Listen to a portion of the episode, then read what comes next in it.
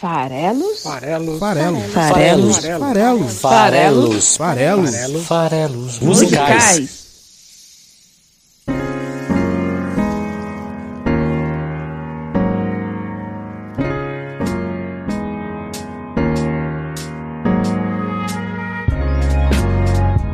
Fala aí, você que gosta de música! Meu nome é Paulo Farelos, esse aqui é o Farelos Musicais, o podcast que interpreta, analisa, comenta letras de canções nacionais e internacionais toda quinta-feira aqui no site esfarelado.com.br e também lá no Spotify, é só você procurar por Farelos Musicais, vai aparecer lá na seção podcasts da gente, curte a gente lá, segue a gente por lá.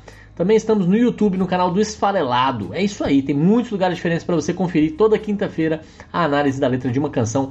E com o episódio de hoje teremos 102 episódios no ar. É muita coisa, é muita música, é muito artista para falar. Todos os episódios pares, artistas internacionais, todos os episódios ímpares, artistas ou canções em português para vocês. Isso mesmo.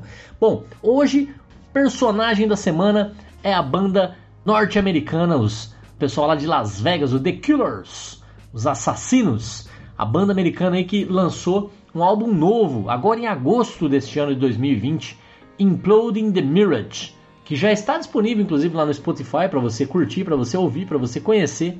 Esse que é o mais recente trabalho aí do The Killers. Né, a banda aí que tem hits como Mr. Brightside, a canção que a gente vai analisar hoje, que é a primeira canção deles que eles compuseram juntos como banda. Olha que loucura, a gente vai falar dela aqui hoje. Tem também When You Were Young, Human, Read My Mind e tantos outros sucessos radiofônicos aí da, da, dos Killers. Mas é isso. Vamos falar mais aqui um pouco sobre a trajetória da banda, né, sobre os, os álbuns já gravados. É um, é um episódiozinho que a gente fala sempre, quando é a primeira vez que o artista aparece por aqui. É, tem uma breve mini biografia aí né, sobre a, a trajetória do artista. Em seguida, a gente vai falar da letra de Mr. Brightside, essa canção tão interessante sobre ciúme ou traição. A gente está em todas as redes sociais, já falei algumas aqui, mas também estamos lá no Instagram. Confere e siga a gente lá. Tá o nome do site no Instagram, você tem que procurar por esfarelado.com.br. É, lá no Twitter, que é um bom local para a gente trocar ideia, eu tenho utilizado cada vez mais o Twitter. Procura por arroba o esfarelado, tudo junto, o esfarelado lá no Twitter. Bom, gente, para quem gosta de futebol, convido vocês para seguir o nosso outro programa aqui semanal do Esfarelado, que é a mesa redonda de bar, né? A ideia aí é falar de futebol de uma forma descontraída, clubística e comentar um pouco também sobre a cobertura do futebol nacional. Então fica aí o convite, lives todas as segundas-feiras no canal do YouTube do Esfarelado. A gente bate papo lá sobre futebol, então se você curte futebol, dá uma olhada lá. Tá bem legal os bate-papos. É, dura mais ou menos um tempo de um jogo, sem VAR. Toma essa. E também temos o Farelos em série, nossos comentários, aí é texto mesmo, lá no site esfarelado.com.br sobre seriados e novelas, por que não? A banda norte-americana The Killers, que é lá de Las Vegas, foi formada no começo dos anos 2000, mais precisamente em 2001, pelo vocalista Brandon Flowers, juntamente com o guitarrista Dave Kuning. Esses dois são os fundadores da banda ali em 2001, mas logo em 2002, depois de experimentar ali com outros membros temporários nas posições de baterista e é, baixista, eles firmaram e estão até hoje com a formação oficial com o baixista Mark Stormer e também com o baterista Ronnie Vanucci Jr. Nada a ver com o nosso Vanucci aqui, comentarista esportivo, né? Ronnie Vanucci Jr., que entraram na banda em 2002 e, como eu falei, estão lá até hoje. Nessa época, 2001, uma outra banda que os caras gostavam muito, que é o New Order, lançou um clipe, um clipe da música Crystal. Olha que interessante. E por que, que eu estou falando disso? Tem importância aí para a trajetória do Killers. Nesse clipe de que era do álbum deles de 2001 da banda New Order, chamado Get Ready, é, eles tinham o clipe dessa música era basicamente uma banda fictícia tocando uma, uma canção, uma banda formada até por, por garotos bem jovens e tal. E, e, essa banda fictícia ali na bateria, costuma ter né, na bateria ali o, o, logo da banda. O logo dessa banda fictícia do clipe de Crystal, do New Order, trazia o nome The Killers, que era uma banda fictícia. E eles falaram: Nós seremos essa banda, nós seremos os Killers de verdade. Então eles adotaram o nome a partir do logo da bateria do clipe de Crystal. É curioso, para quem gosta da banda, vale a pena procurar, é fácil de encontrar o, o videoclipe de Crystal e conhecer. Se você não ligou aí o nome, né, é uma influência muito forte aí do, do Killers, o New Order. E o New Order é a banda formada pela galera do Joy Division, depois do suicídio do Ian Curtis. E eles estão na ativa, né? Eles, eles, retomaram aí, tiveram recentemente até no Rock in Rio, se eu não estou enganado, passaram aqui por São Paulo também. Várias músicas oitentistas que eu adoro. New Order é uma banda que eu gosto muito, mas ainda gosto mais de Joy Division. Talvez porque eu sou fã desse melancolismo que o Ian Curtis trouxe aí. E era fantástico o Joy Division, a gente tem que fazer episódio sobre essas duas bandas, inclusive. É, então eles se inspiraram nesse videoclipe para batizar a banda, já como Killers, então começaram a trabalhar juntos. É, como é que eles se conheceram, né? Tem, tem essa curiosidade do nome, geralmente é interessante falar, mas também nesse caso aqui vale lembrar uma outra história recente que passou aqui pelo é, programa Farelas Musicais, quando a gente falou de Elton John, como é que foi o encontro dele com o Bernie. E, e, e quem assistiu o filme, né, o Rocketman, tá ligado né, como foi o encontro, foi através de um anúncio de jornal daqueles, né, procura-se né, artista talentoso para... E foi assim também que o, o Brandon Flowers conheceu o Dave Cooney, né? Eles, eles, estavam em busca de formar uma banda, era essa a intenção dos dois, eles se encontraram assim e depois recrutaram os outros dois membros. Então, para quem curte Elton John, inclusive eu citei, tem um programa aí que a gente fala de Your Song, o programa do Dia dos Namorados de 2020. Vai lá então ouvir o episódio número 88 aqui dos Farelas Musicais. O fato é que de lá para cá então, desde essa formação e da escolha do nome, a banda já lançou seis álbuns de originais, um álbum com raridades lados B e um registro ao vivo no ano de 2009, uma apresentação que eles fizeram no Royal Albert Hall em Londres. Juntos, esses álbuns todos já venderam mais de 28 milhões de cópias. Então, o Killers é uma banda matadora, né? Perdoem o trocadilho. É uma banda que vende, tem um sucesso comercial inquestionável. É, a primeira canção, já falei isso um pouquinho, de spoiler ali na apresentação, mas a primeira canção que eles escreveram juntos, ainda quando era só a dupla, foi justamente Mr. Brightside, que é uma música um pouco autobiográfica ali com, com relação a a um momento, uma traição sofrida pelo, pelo Brandon Flowers. Ele confessou aí que, segundo a visão dele, ele é um pouco egocêntrico, um pouco exagerado até na visão que ele tem. Ele transformou uma traição em uma obra-prima. Enfim, é uma música divertida e não mais que isso, mas é bacana saber que, que foi baseado numa experiência eh, vivida ali pelo, pelo artista. Ela é um dos grandes sucessos da banda, ela estabeleceu inclusive o estilo da banda, de certa forma, a sonoridade da banda. É, eu acho que Mr. Brightside, Somebody Told Me e essas músicas do primeiro álbum definem muito o que é o Killers, por mais que evidentemente eles tenham aí durante o seu amadurecimento crescido um pouco, tanto musicalmente quanto em termos temáticos também. Bom, eles é, distribuíram diversas demos até chegarem à gravação do seu primeiro CD, ali do seu primeiro álbum, que veio em 2004, dois anos depois da formação já como quarteto. É, durante essa fase da, da, divulgação da banda, eles tocaram ao vivo em diversas cidades, começaram ali muito bem é, na região de Las Vegas mesmo, mas depois é, tiveram inclusive é, uma penetração inicial até fora dos Estados Unidos, na, no Reino Unido inicialmente. É, chegaram a assinar até com uma, uma, um selo independente britânico, é, mas depois conseguiram uma distribuição também nos Estados Unidos e gravaram esse primeiro álbum. E, e é curioso que o primeiro álbum, que é o Hot Fuzz, é, chamou muita atenção, fez um grande sucesso comercial, um grande sucesso artístico também, né? É, resgatou elementos ali dos anos 80, eles, é muito comum esse primeiro álbum deles, é, que como eu falei, define um pouco a sonoridade da banda, ser uma espécie de. ser visto pela crítica principalmente como uma espécie de resgate do New Wave.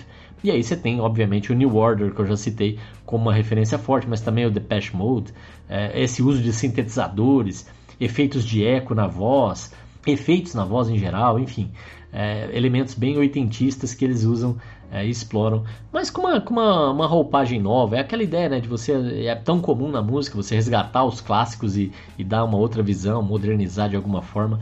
Foi o que eles alcançaram com bastante sucesso é, nesse álbum de 2004, Hot Fuzz, que alcançou o álbum o número 1 um na parada britânica, o que não é pouca coisa para um primeiro álbum de um artista novo. Né? É, alcançou platina triplo nos Estados Unidos, ou seja, vendeu muita coisa.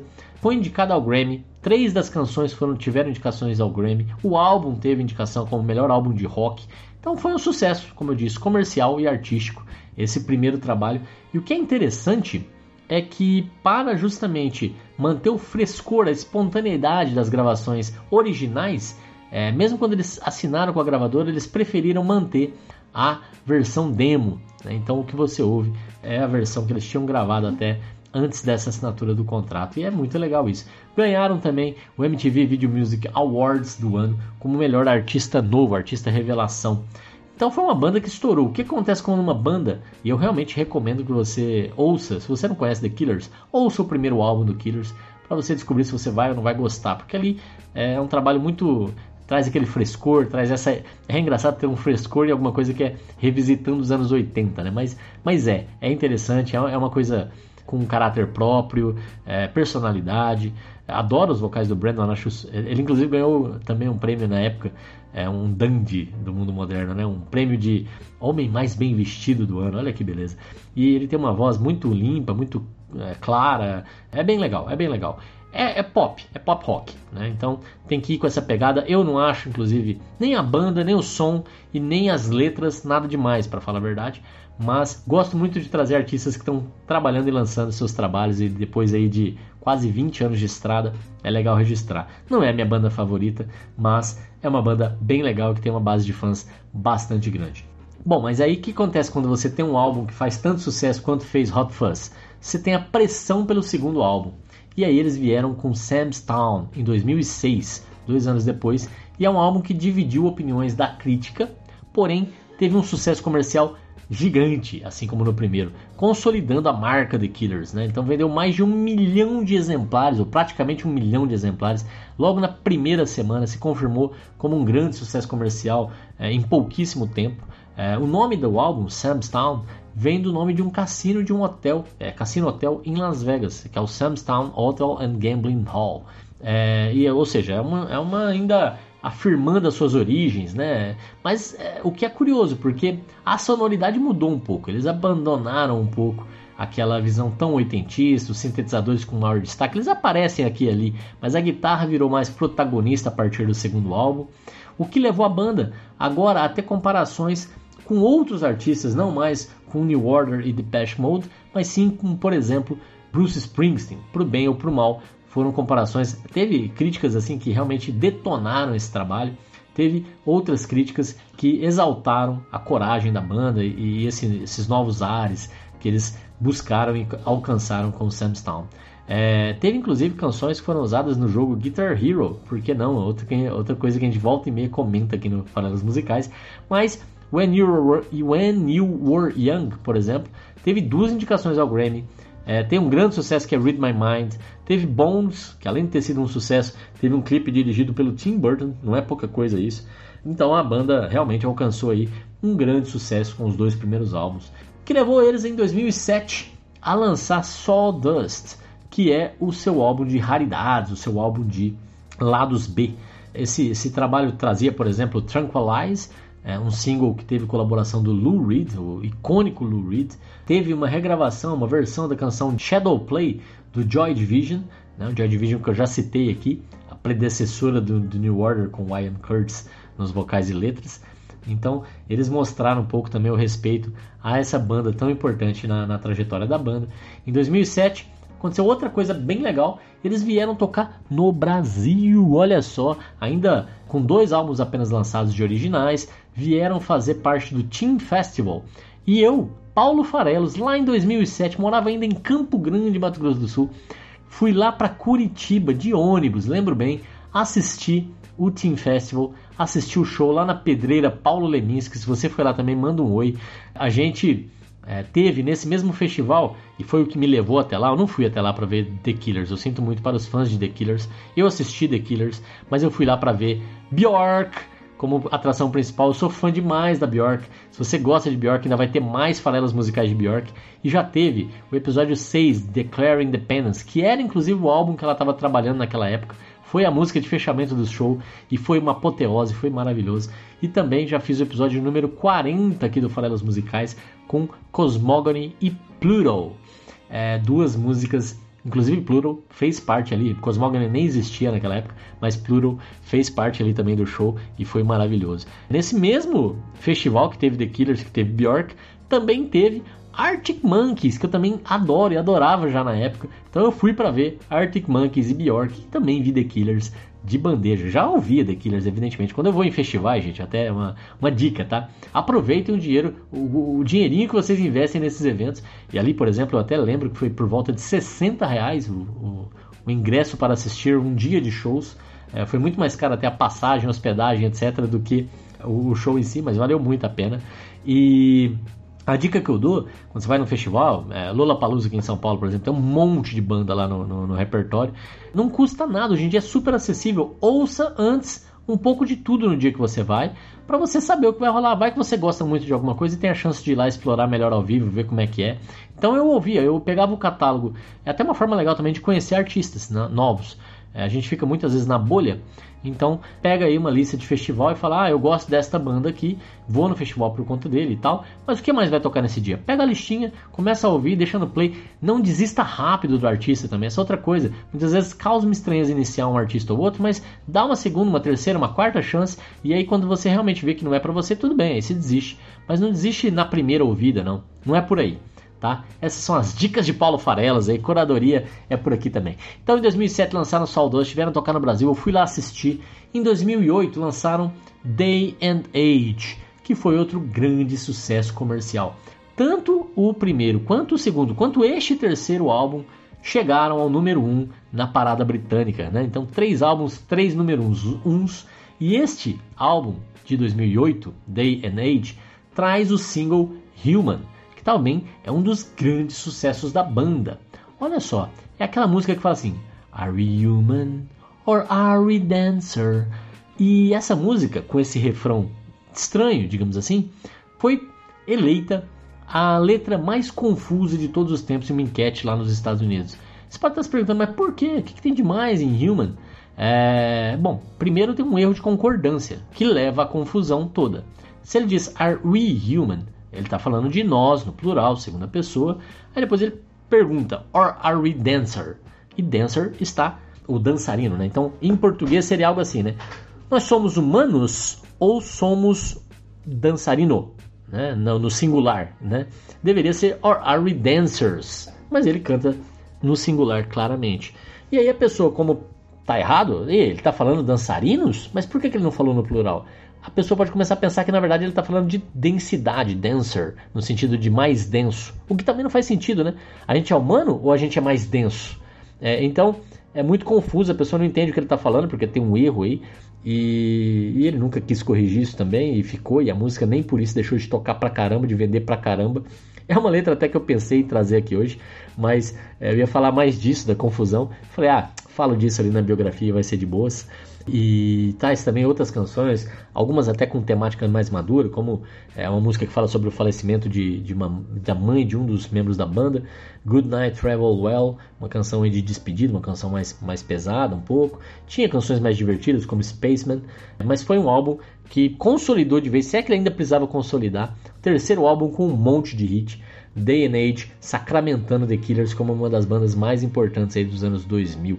Tanto que em 2009, como eu já falei, lançaram esse álbum que foi também um grande sucesso, vendeu demais o álbum Royal Albert Hall The Killers ao vivo lá na Inglaterra.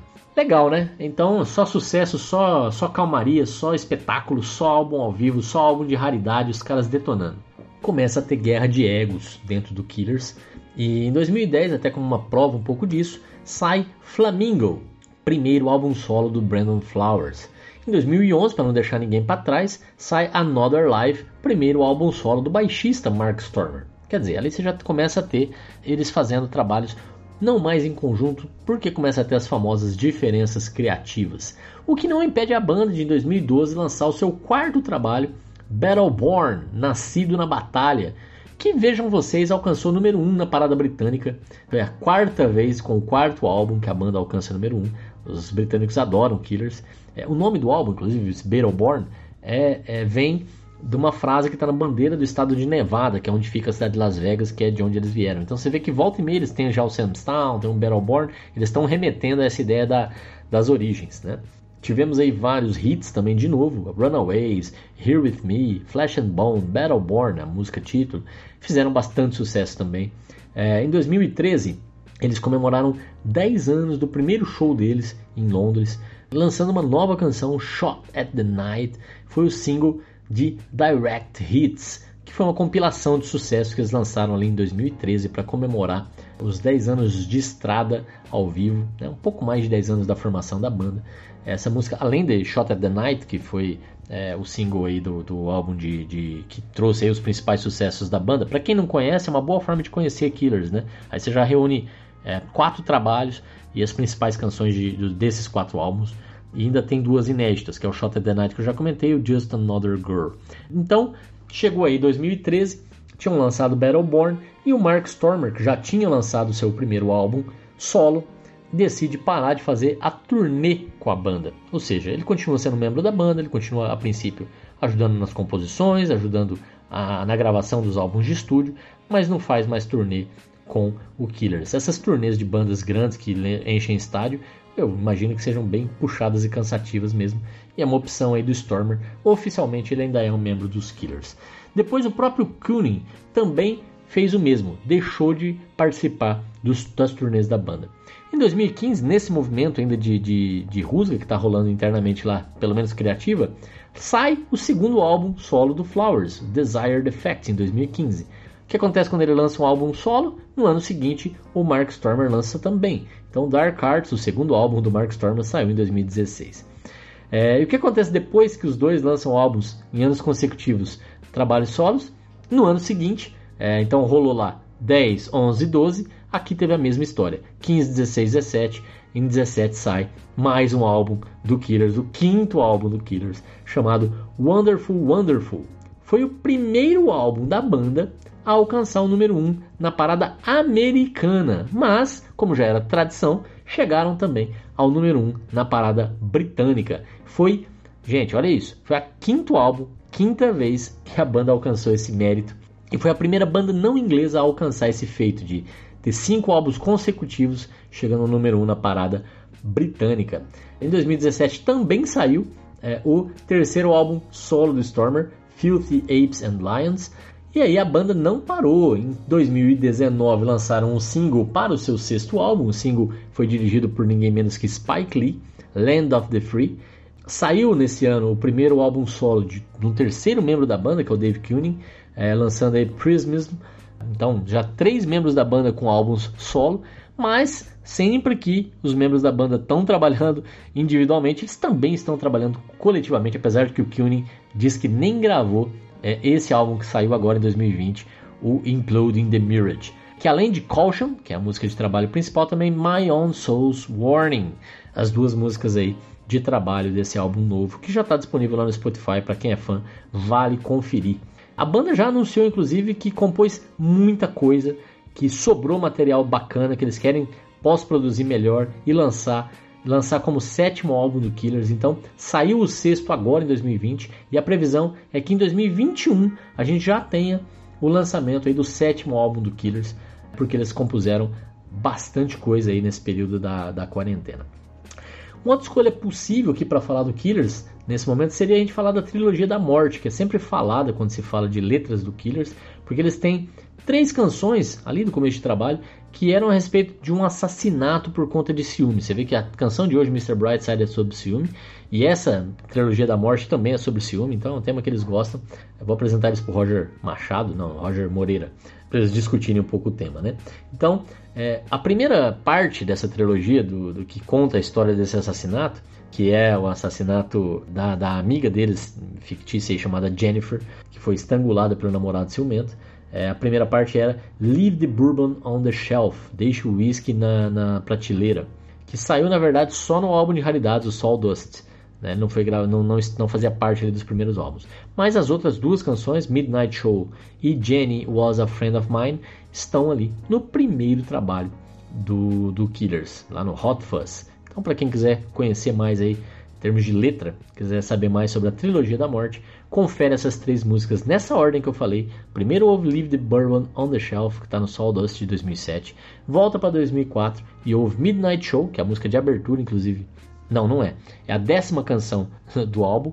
É, e Mas você ouve ela primeiro, depois você vai para a primeira música do álbum, que é Jenny Was a Friend of Mine, que é sim aí quem encerra a trilogia da morte. Mas vamos falar da música de hoje, vamos falar da trilogia da morte não. Então vamos saltar aqui para a terceira parte do programa em que a gente vai analisar é, essa música chamada Mr. Brightside ou Senhor Otimismo.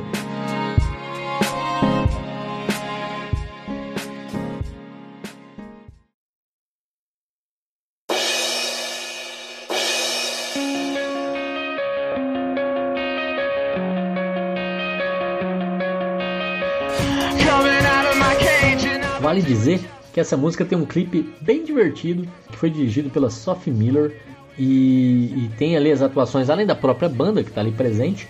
É, temos também o Eric Roberts e a Isabela Mico que vão interpretar aí a, a, o tripé, né, a, a história de traição que, que a música ilustra. Então vale a pena ver. E para quem não ligou o nome à pessoa, eu sempre gosto de falar, o Eric Roberts, que é um baita de um canastrão, tem esse sobrenome Roberts não à toa. Ele é primo, se eu não estou enganado, ou irmão, não tenho certeza, mas ele é parente com certeza, primo ou irmão da Julia Roberts, que é a contraparte famosa é, da família. Olha só que interessante, eu falei que o nome da banda veio de eles terem observado o logo na bateria de uma banda fictícia num clipe. E o que, que eles fizeram com o seu primeiro clipe de Mr. Brightside? Eles estão tocando na banda e eles não colocaram Killers lá na bateria no lugar do logo. Eles também criaram uma banda fictícia chamada Genius Sex Poets, né? ou seja, os poetas sexuais geniais. Esse é o nome da banda fictícia que eles interpretam nesse clipe e em outras ocasiões. Quer dizer, eles estão esperando alguém se inspirar da mesma forma que eles fizeram então e criar aí talvez uma, uma grande cadeia de batismo de bandas. Quem gosta do Killers usar o nome Genius Sex Poets para criar sua banda e depois fazer um clipe e colocar um outro nome fictício para alguém que gostar de Genius Sex Poets se inspirar e fazer a sua banda. Então vamos lá, vamos fazer a corrente seguir adiante. É bem interessante essa ideia. É, a canção fala, canção Mr. Brightside, Senhor Otimismo, fala. Bom, primeiro vocês entendem por que, que Brightside pode ser traduzido como é, otimismo, de certa forma, porque a ideia é que você olha para o lado é, o lado claro, né, o bright side, o lado claro, ou seja, se você tem um lado escuro e um lado claro, você está olhando para a luz, você está olhando para o lado positivo da coisa, você é um otimista nesse sentido. Essa expressão, inclusive, foi imortalizada, na minha opinião, pelo grande grupo britânico de humor, o Monty Python, é, no seu filme A Vida de Brian, que narra é, a história de um, é uma pessoa que foi confundida com o Messias, com Jesus, né, na época de Cristo. E no final tá todo mundo lá no Calvário, todo mundo crucificado e alguém puxa ali, amarrado na, né, esperando a morte chegar, né? Puxa essa música Always Look on the Bright Side of Life. É uma música muito, muito divertida. Vale ver, tem um clipe só dela lá no YouTube também, mas o filme inteiro vale a pena. É, é um filme que tem que ser visto. A canção fala sobre traição, como eu já falei, né? Segundo o Brandon Flowers, ela fala sobre traição. É, eu acho que ela poderia também ser uma canção sobre ciúme, pura e simplesmente. Então, Senhor Otimismo, se a canção fala sobre ciúme e traição, é talvez um título aí um pouco irônico, né? sarcástico, para ilustrar o nosso eu lírico aqui, nosso personagem principal. Eu, eu acho interessante também nessa música, uma outra observação que eu acho que vale a pena fazer aqui, é a seguinte. Eu acho que essa música tem uma levada mais forte do que o refrão. E isso é interessante. Em geral, você tem as partes iniciais da música sendo introduções de ideias, de conceitos, para você chegar no ápice que é o refrão. É o, é o momento em que você tem, tanto musicalmente quanto até na, na parte da imposição vocal e tal, o ápice da canção. Né? Nesse caso aqui, não que o refrão seja fraco, eu não acho que é esse o ponto. É, ele tem a sua própria pegada, ele tem personalidade, mas eu acho que a, a levada até lá é mais forte, mais poderosa. A narrativa, a construção da história, para mim, tem mais peso do que o refrão. E é interessante porque ela também eu acho que tem um pouco mais da personalidade da banda. A forma de cantar, a forma de narrar a história, muito coloquial, muito cotidiano. Eu acho também que, que ilustra bem quem é o, o Killers. E a música diz mais ou menos o seguinte. No trecho que vem no primeiro minuto da canção, antes do refrão, no trecho que antecede o refrão, a gente tem a seguinte levada: Coming out of my cage and I've been doing just fine. Gotta, gotta be done because I want it all. Started out with a kiss, how did it end up like this? It was only a kiss, it was only a kiss. Now I'm falling asleep and she's calling a cab while he's having a smoke and she's taking a drag. Now they're going to bed and my stomach is sick and it's all in my head but she's touching his chest now.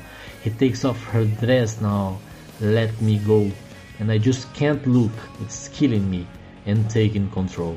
E, e assim, toda essa narrativa que eu falei, ela, ela tem uma levada, uma forma de cantar muito característica do Brandon Flowers, muito interessante, que acabou sendo a característica do Killers. A canção diz mais ou menos o seguinte aqui numa tradução livre: Saindo da minha gaiola, estou indo muito bem.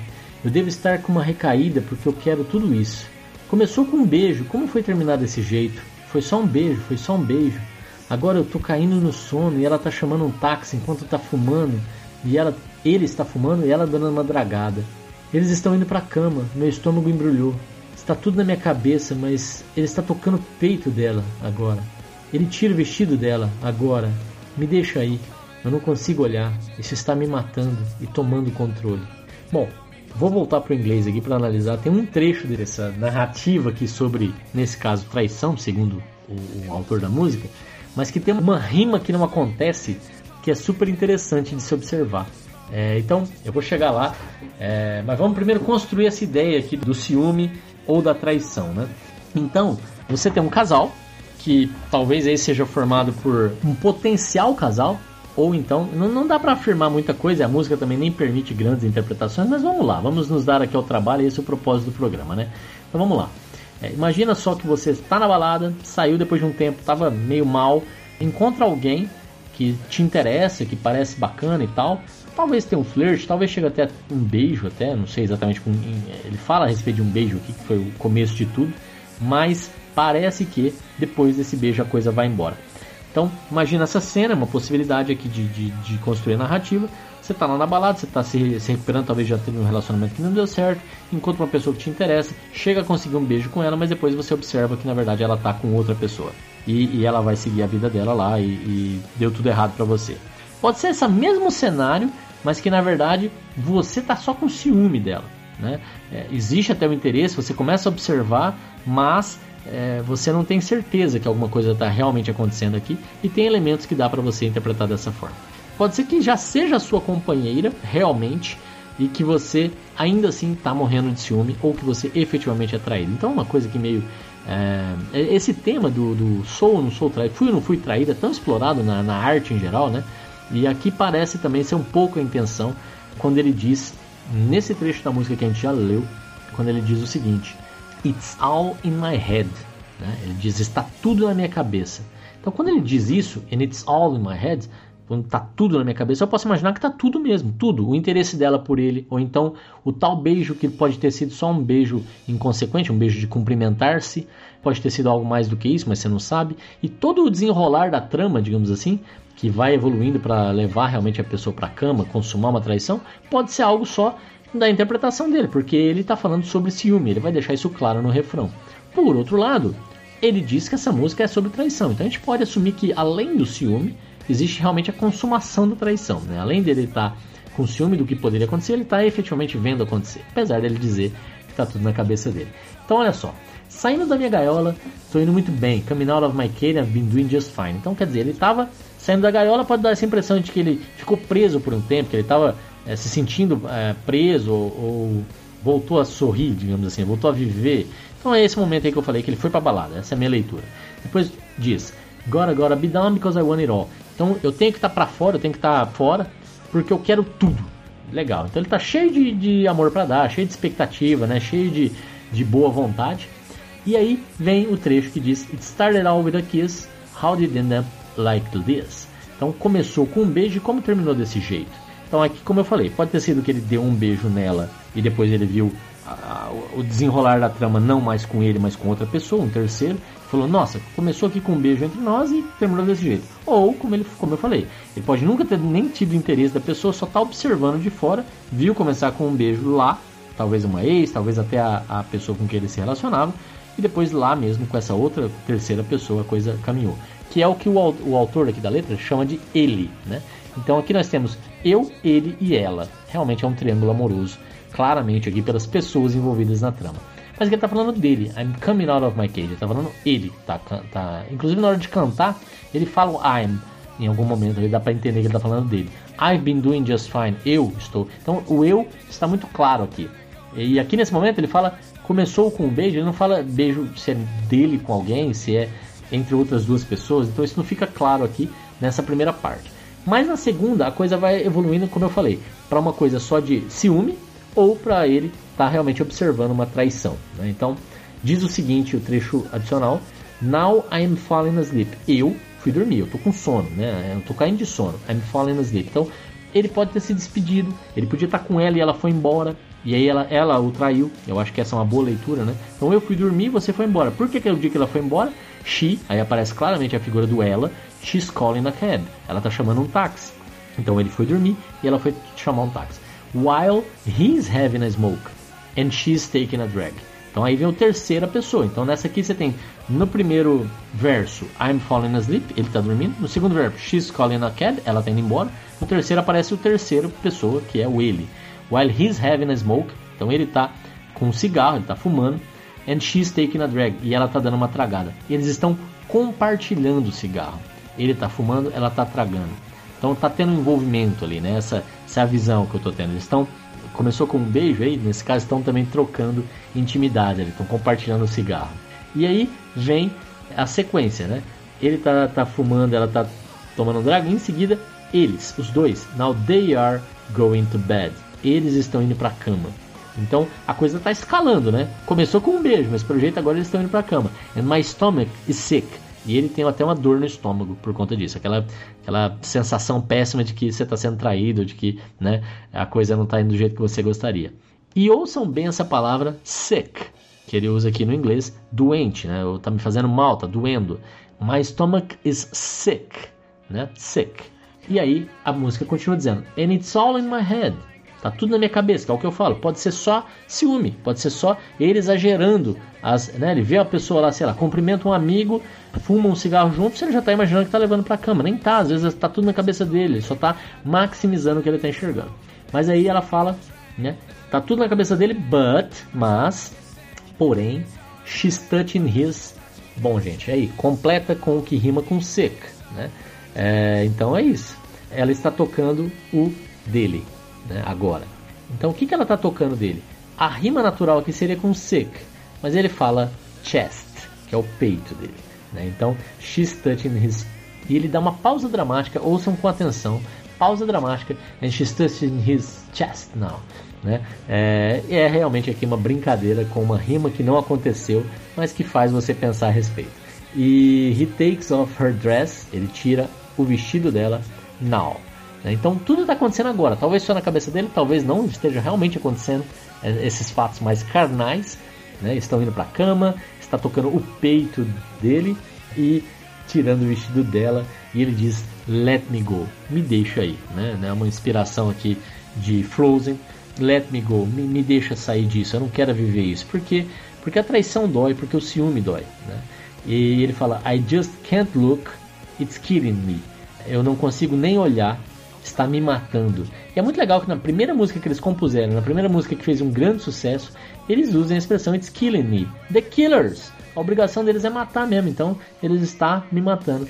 E depois fala and taking control, que é o maior efeito que o ciúme proporciona. Ele toma conta de tudo que você pensa, tudo que você vê vira traição quando você vive nesse estado de desconfiança, né? E amor. É, tem gente que acha que ciúme é prova de amor, né? Eu discordo dessa visão completamente. É, para mim, ciúme é prova de ciúme, de posse, de, de mais nada. É, amor é confiança, né? E ciúme é, passa longe da confiança. Bom, mas toma conta. A ideia é que, né? Tá me matando, tá tomando conta.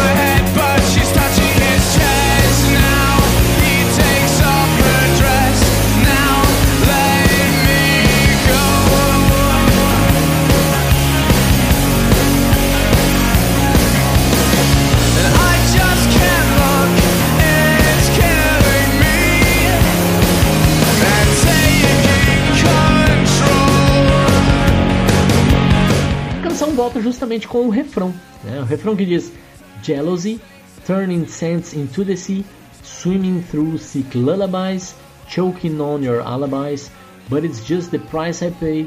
Destiny is calling me, open up my eager eyes, cause I am Mr. Brightside. Esse é o refrão da música. Ele tem pegada, ele é legal, mas eu gosto mais da levada que traz até aqui. Em português, esse trecho diz mais ou menos: ciúmes, jogando santos dentro do mar, nadando através de canções de ninar, doentes, sufocando em seus álibis. Mas esse é apenas o preço que pago. O destino está me chamando. Eu abro meus olhos ansiosos, porque eu sou o Senhor Otimismo. É, então, Jealousy, eu acho que ele traz ali ciúmes, o tema da canção, né? por mais que ele esteja falando talvez de uma traição, também tem muito, como tá muita coisa na cabeça dele, é ciúme. E mesmo que esteja realmente acontecendo, não deixa de ser ciúme, né? Porque é isso, né? É a ideia ali de que a, a, a sua garota está te traindo, né? está com outro. Nele tem essas frases um pouco mais enigmáticas, turning sands into the sea, né? Jog, é, jogando santos dentro do mar. E aqui eu imagino essa ideia um pouco de um, sabe aqueles navios pirata que tem aquela prancha que você vai andando e você... quem que eles jogavam lá? Os traidores, né? que eram jogados ao mar pessoas que faziam motins, as pessoas que faziam rebeliões, né? Então os traidores. Então o ciúme te faz jogar esses santos, a princípio pessoas que você tinha como pessoas é, honradas no mar, né? No mar, que mar é esse? Nadando, ele usa uma expressão que lembra a água, né? Nadando através de sick lullabies. Ele usa de novo a palavra sick, que já apareceu antes, e aqui é lullaby, é canção de ninar. Sick vai ser o adjetivo que diz canções, do, canções de ninar doentias, negativas, né, né pesadas. É, choking, to choke é, é, sufocar, então choking on your lullabies. Que aí é aquele momento típico de confrontação, quando você sabe que alguém está mentindo e a pessoa fica engasgando, né, é, sufocando nas mentiras, nas justificativas, nos álibis. Né? Então, choking on your alibis. It's just the price I pay, é o preço que eu pago. Esse é apenas o preço que eu pago. Destiny is calling me. É interessante esse trecho, Destiny is calling me, porque se a pessoa não é com quem você vai realmente é, continuar, não é uma pessoa que você vai continuar se relacionando, vai crescer esse relacionamento, então ela não é parte do seu destino, ela não é parte do seu futuro. Então ele fala aqui que, dada essa constatação toda, o destino está chamando ele, né? O destino está chamando ele por quê? Porque ele vai seguir o destino dele, que é distante daquela pessoa. Vai abrir os olhos ansiosos dele, né? Porque ele é o senhor otimismo. Então, ele sempre está achando que era isso mesmo que ia acontecer, ele está indo para frente, ele está seguindo a vida, ele está abrindo os olhos ansiosos deles, os, os olhos famintos deles, né, o eager eyes, porque com isso ele vai ficar cada vez mais atento, ele vai aprender mais, ele vai enxergar melhor o bright side of life, né, o lado é, claro da vida. tudo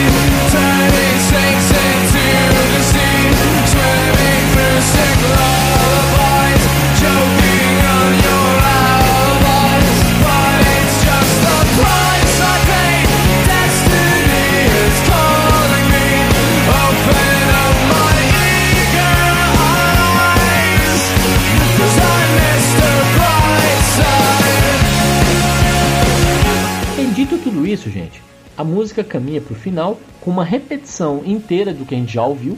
Então dá para o Klebs saltar direto ali para 3 minutos e 15 segundos, quando ele traz só mais uma frase para encerrar a canção, que essa frase vai se repetir quatro vezes e eu gosto muito. Essa é a parte que eu mais acho bacana, além da, da rima que não existe ali com sick e outra palavra. Eu gosto muito dessa palavra que ele usa, dessa frase que ele usa aqui para encerrar a canção, que é repetir várias vezes I never, I never. I never. Eu nunca. Eu nunca. E aí pode ser a pessoa traída dizendo que, que, que ela nunca traiu. Pode ser a pessoa que traiu respondendo: Não, não é verdade, eu nunca te traí. Pode ser: Eu nunca mais quero te ver. Pode ser: Eu nunca mais vou fazer isso. Pode ser é, numa tentativa de reconciliação. Enfim, pode ser tanta coisa e é muito bonito, eu acho, ele ter decidido não explicar mais nada. Eu nunca, eu nunca. É, eu nunca o quê? Então, o fato de ele deixar isso aqui em aberto, é, eu acho que. É, ou, ou, ou, eu nunca realmente vi, eu nunca tive certeza, porque a gente está falando de ciúmes também. Então, pode ser mil coisas. Eu, eu gosto muito de ele encerrar essa canção com esse abstrato I never, numa canção aí sobre ciúmes e traição. I never what. Né? Então, fica aí essa, essa música com esse final enigmático, encerrando o episódio de hoje dos Faleras Musicais. Ouçam Killers com seu álbum mais novo, seu sexto álbum. Se você não gosta de Killers ou não conhece profundamente Killers, ouça o primeiro álbum, então ouça o, o álbum de é, hits que eles lançaram em 2013 para conhecer um pouco mais. Fica aí a dica, um grande abraço, a gente se vê nessa